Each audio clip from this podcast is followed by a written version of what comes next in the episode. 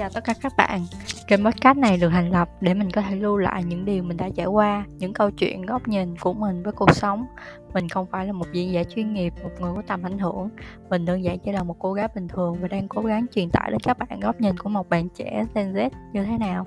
Các bạn hãy lắng nghe mình đến cuối podcast nhé.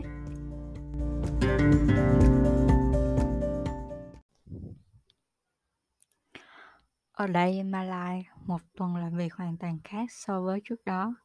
Xin chào mọi người, hôm nay là thứ Sáu ngày 13 tháng 8 năm 2021. Theo thiên hạ thì hôm nay chính là thứ Sáu ngày 13 trong truyền thuyết. Vì thế, mình tuôn trào cảm hứng viết một bài blog. Hầu như mọi ngày của mình đều như nhau, nhưng tuần này có phần khác biệt.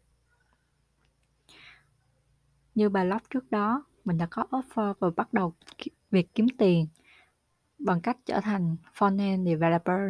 Mình mới chỉ là fresher nên mình cần phải học rất nhiều. Ngày đầu tiên mình đã bị overload và cực kỳ căng thẳng.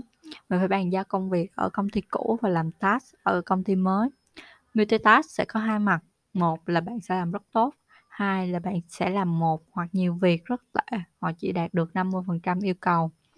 Mình như một đứa lúc nào cũng căng thẳng dùng hết 20 tiếng một ngày vậy. Trước đó mình tiêm vaccine nên cơ thể rất mệt và mình chỉ có được bằng tay phải. Nhưng mình vẫn phải làm cố gắng hết sức. Vì khi bắt đầu công việc mới, điều duy nhất bạn cần phải làm chính là chứng tỏ bản thân có đủ khả năng và có tiềm năng để phát triển. Buổi phỏng vấn chỉ là ngày hẹn hò đầu tiên.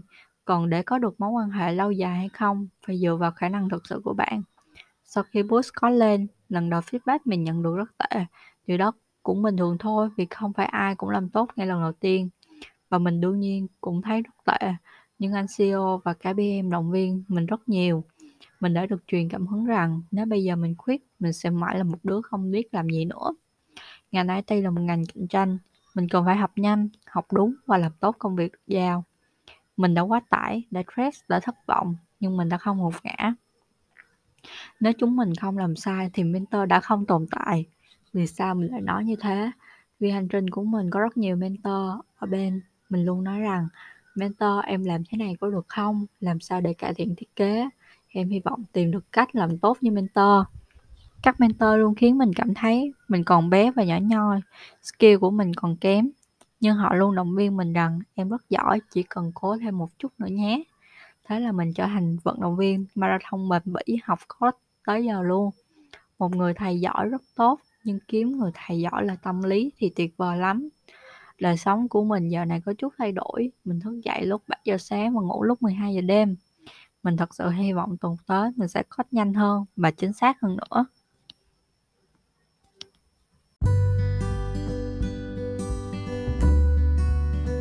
Nếu các bạn yêu thích kênh podcast này và muốn ủng hộ mình hãy nhấn nút theo dõi nhé.